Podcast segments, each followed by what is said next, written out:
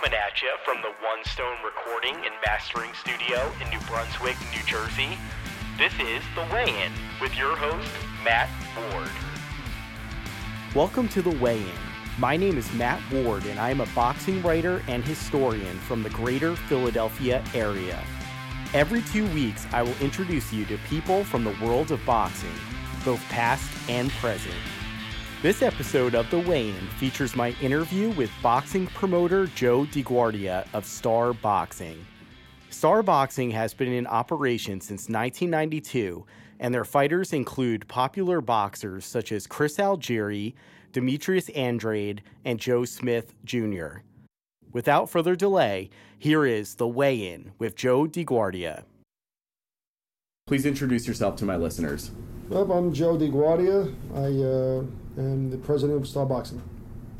You've been around the sport of boxing your entire life. Your father was a professional fighter in the 40s and 50s and founded the Morris Park Boxing Club as well as Better America Through Our Youth. Can you please tell us what Better America Through Our Youth was?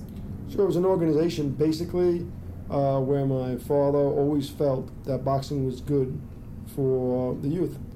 And it was a way to basically give back to the community and have um, you know kids come in and work out for free and train and exercise and learn the value and disciplines that are associated with the sport. Um, and it really it's a it's a great uh, it's a great sport for the youth. You know, you Right. you, you learn a lot of things about life, Mm-hmm. and you know it should be. I, I believe we should have more of it out there, and you know we should have it in the schools and things like that. You know, you look at football right now, and people talk about the dangers of football and everything, um, and that was one of the reasons I guess why boxing was filtered out of the schools. Mm-hmm. But the things that you learn in boxing are just uh, you can't put a price on it. It keeps kids out of trouble. Gives, learns has them have them learn discipline, dedication, determination, hard work, all those types of things that are vital for survival in life, not just you know the sport of boxing. Um, so my father was really, really um, you know interested in you know furthering that cause. When did you start boxing? I started boxing. The earliest pictures I have of me boxing was when I was two years old with gloves on. You know, I think I came out with gloves on. Um, my first fights were in um, the basements at, when I was five years old. Wow. And then we used to go to these tournaments, little smoker tournaments, um, all over the place. Uh, but basically, you know, you line up against the wall and they point you out and say, okay, you're fighting him, put the gloves on. and you go into these rings and they, you call them smokers because everybody was smoking cigars and cigarettes and oh yeah. there was smoke all over the place. It was very dark. and uh, so I started that at you know, five, six years old, maybe. Um, when I was nine is when I went into official competitions Oh okay. uh, that actually counted on your record and things like that, right. and uh, and went on from there. But I was in the gym every day of my life from when I was six years old. You captured a number of titles and championships as an amateur fighter. Please tell us what it was like to capture the 1988 New York Golden Gloves Championship. Ah, it was great. You know, um, you grow up, and you know, then the New York Golden Gloves was huge. You know, it's still big now, but I mean, it was it was the pinnacle of the sport, Mm-hmm. um, especially in the neighborhoods and in the area. So uh, I remember being a kid and going to the Golden Gloves, and you know, couldn't wait, you know, until I was going to be old enough to fight in the gloves. So it was great to win it. You know, it's, it's uh, it was good, and uh, you know, it's interesting. Um, you know, I, I uh, in the championship I beat Larry Barnes, and ultimately ended up promoting Larry Barnes. You know, in, in, in different fights. Everything So- kind of goes full circle. Yeah, it's, it's a real interesting. Uh, it's an interesting thing, but uh, but it was special. It was a special time. You know, and you go all different areas and neighborhoods to get to the championship. Um, you know, and uh, it's it's um, it's rewarding. And you captured this championship while finishing up law school, right? Yeah, I was in law school. Um, I remember. Uh, yeah, it was uh, it was special. It was different, you know, and um, you know I had boxed a little bit for the U.S. team and traveling, and I did that while I was in law school as well. And um, you know, sometimes I'd be traveling, come back, and get done, and come off the plane, and that morning I had to take an exam for law school. So it was a it was a lot, but um, but really again, like I was mentioning about the youth, you know, it prepares you for life Right. because life is like that too. It's very busy and hectic, and you have to manage multitask, many, many different things. And uh, boxing gave me the discipline to be able to do that. What made you decide not to pursue a career as a professional fighter? You know, it was, uh, I guess, my father. Mm-hmm. You know, he he didn't want me to fight. And as much as he was a fighter, and as much as um, you know he loved the sport, he felt that I was in law school. I finished law school, and then you know why box. Um, so I really honored that. He he accepted it for the amateurs. He accepted it for the tournaments and the Golden Gloves and all that kind of stuff like that. But he really didn't want me to fight uh, for a living. Uh, particularly, he felt if you had something else, um, you should pursue something else, you know, like a degree and stuff Mhm. like that. So that's really why I ended up not turning uh, pro and making a career out of it. My father used to hide the office from me. You know, Angelo Dundee would call yeah. all the time, and, and Victor Valle Senior, and you know, and all the managers, and then trainers and prom- promoters, and you know, they were throwing big money offers, and he used to hide it from me. You know, he didn't want me to do it. Uh, he tried to keep it from me. So, in my heart, I wanted to fight. Right. And every night for five years later, you know, I'd be looking up in the ceiling in the middle of the night looking to get back in there. Yeah. But my head, it was probably the right thing to do. When did you become a boxing promoter? Uh, 1991 or 2, right around there. 25 years ago, 1992. Wow. Yeah. Who's the first fighter that you signed to Star Boxing? Well, you know, it was interesting. We we actually I I started promoting only because I was managing fighters, Mm-hmm. and I had a lefty who was a good fighter, but he was a southpaw, and it was very difficult getting him fights. That was Lou Del Valle. So I um, I had to promote to put put him in cards. So really, I was promoting these six round fights and just trying to get Lou fights. Mm-hmm. Um, and the first show I did was really for Lou, and I got a big introduction into the sport because things happened and he couldn't even fight that night. Um, and Larry Barnes was actually on that card though. Uh, in Mount Vernon, this was. Oh, and Larry's the first, the guy I beat for the Golden Glove Championship, and he was uh, the main event on that card. Lou was going to be a six rounder, and uh, but really that's uh, that was my introduction into the sport. I remember uh, my first pro show that I did, uh, having a headache at the end of the night, lost money. we did everything from putting up chairs to selling hot dogs and making sure we had the right number of you know hot dog buns to go with them. I mean every every little aspect of the, of, of promoting uh, that we had to do. And uh, but really the first fighter that I was really doing it for and promoting was Lou Del Valle, even though technically we never really signed him as a promoter, uh, but that's what we were doing to try to move him. Oh, okay. You have a number of talented and popular fighters signed to Star Boxing, including Chris Algieri, Demetrius Andrade, and Joe Smith Jr. We talked about Demetrius Andrade earlier this morning in a segment of the bonus round. Um, going into Joe Smith, going into excuse me, Chris Algieri. In 2014, you traveled to Macau, China, with Algieri, who faced Manny Pacquiao for the WBO welterweight title. What was the build-up like in China for this fight? Ah, it was it was it was great. It was huge. Um, you know, packed. Uh, different press conferences. We had shuttle flights and jet flights to go different uh, cities within China. Um, it was fascinating. It was a fascinating experience. Um, a great experience. Uh, China was, uh, you know, just starting to burst onto the scenes in terms of um, in terms of uh, getting involved in the boxing, the sport of boxing, Mm-hmm. and uh, it was special. You know, it was a special, special uh, event, and it was a real major event over there. Cool. Recently, your fighter Joe Smith Jr. defeated future Hall of Famer Bernard Hopkins in his final professional bout. Do you have an opponent lined up for Joe? No, well, look, I have opponents that I'd love to be fighting, and we're going to see what the windup ends up being. We we had been um, talking to you know a few different fighters, uh, you know, fight camps for the fight. Obviously, the fight that we'd like to see is the World Championship, Adonis Stevenson. Right. Um, that's out there, and you know we uh, we thought we'd be able to make that fight easily and quickly, Uh, but unfortunately, I don't think Adonis really wants to fight Joe as much as he says he does want to fight him. Uh, because if he did, we'd have a deal done already. Um, so, you know, it just might be a product of Joe being too good of a puncher, and maybe Adonis is worried about that. That's my only thing I can look at because there's Yeah. no other reason why that fight shouldn't have been made. Right, right.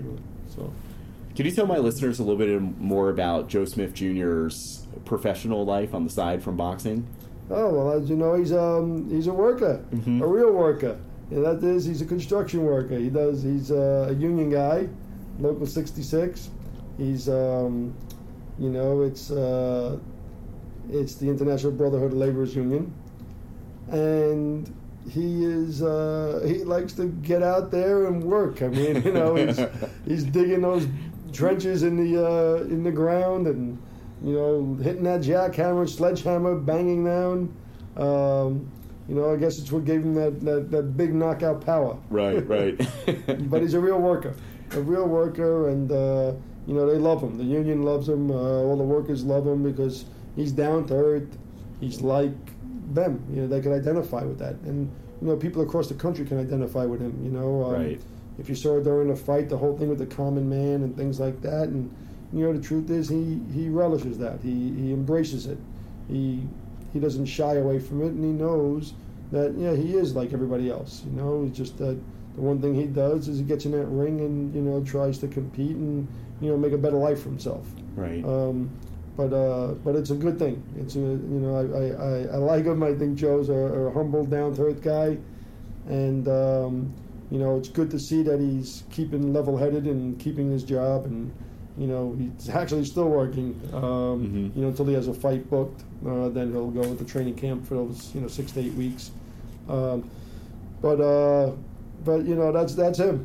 Yeah. That's it, you know. And I got all these workers, you know, they, they, they love it. I hear construction guys and this and that. Oh, yeah, that's the way. it's, it's a good thing. That's Yeah, It's a good thing. Nassau Coliseum's reopening for boxing in the spring. Do you have any plans to promote shows at the Coliseum? Yeah, I mean, we'll look at the Coliseum, and I mean, we're, we're very heavily, uh, you know, invested in Long Island. Mhm. You know, we develop, you know, we have more guys in Long Island than anybody. Uh, we have a great feeder system at the Paramount. So uh, naturally, Nassau Coliseum would be a great place to ultimately bring him. Um, we talked about Joe Smith's next fight. Adonis Stevenson was looking to go into the Nassau Coliseum April 29th, and um, that's the fight we were looking towards making. Oh, okay. Um, so I thought we would have had that fight locked in already. We don't. Um, and uh, I don't know what the windup will end up being. But all I can say is, Adonis Stevenson, if you're listening, Adonis Stevenson, if you're listening, we're ready. Joe Smith wants this fight, and uh, we're ready to make it. So if he really wants to fight, that being Adonis Stevenson, then he should, uh, you know, get on board. Sounds great. Who are some of the other star boxing fighters that we should keep an eye out for in 2017? Well, you know, we got a, a whole host of uh, good-looking, good fighters. Mhm. Um, I know you mentioned Chris Algieri; he'll be back this year. Uh, you mentioned Demetrius Andrade; you know he's going to be fighting for the title March 11th. Um, the following week, I have Zach Dunn, an undefeated Australian fighter that we have. We call him Crocodile Dunn, I like to call him. Um, but uh, Zach Dunn, he's undefeated. He's top five in all the ratings, sanctioning bodies, and stuff. Uh, an exciting fighter and uh, great record. And I'm looking forward to big things for him. We're actually looking at a title fight for him now. Um, so he's another good one. Uh, Unieski Gonzalez, uh, we're about to announce a big fight for him. Um, if you remember, he's the one that fought Jean Pascal in that Right. war.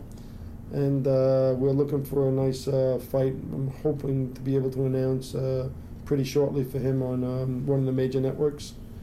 Um, Joshua Clottey, we still have. Uh, you know, he's coming off a disappointing loss to Rosado, where he went up in weight. oh, right. Um, so we're trying to decide when he's going to go next. We have Constantin Bejenaru. Uh, he just had two big wins, uh, upset wins against two undefeated fighters oh, yeah. on yeah. ShoBox. And Constantin is uh, a cruiserweight who is also undefeated, uh, but his, un- his wins were against two undefeated fighters that were supposed to beat him. Mhm. So that was nice. Uh, I got a nice surprise this weekend. Courtney Pennington had a nice big win, so he has two back-to-back travel wins. Oh, yeah. Um, who else do we have? We have uh, we just signed in with uh, a couple of fighters, uh, Filipinos, um, Michael Farenas and um, Mark. Um, I I call him Mark Pags, but he's a nine and zero uh, kid coming from Canada, a Filipino kid, uh, good fighter. Uh, Emmanuel Taylor, we have. We have uh, Delvin Rodriguez. You know, we got a whole host of guys that we're looking forward to. Uh, you know, for the future, and uh, and that have been there. You know, uh, that we think still have another shot in making it again. Um, and I mentioned earlier, I think uh, Danny Gonzalez, who's an undefeated uh, boy from Queens. Good story. You know, Mhm. he was uh, picked on as a kid, uh, 10, 12 years old, 260 pounds. They teased him because of his weight. He went to the gym to lose weight, Oh.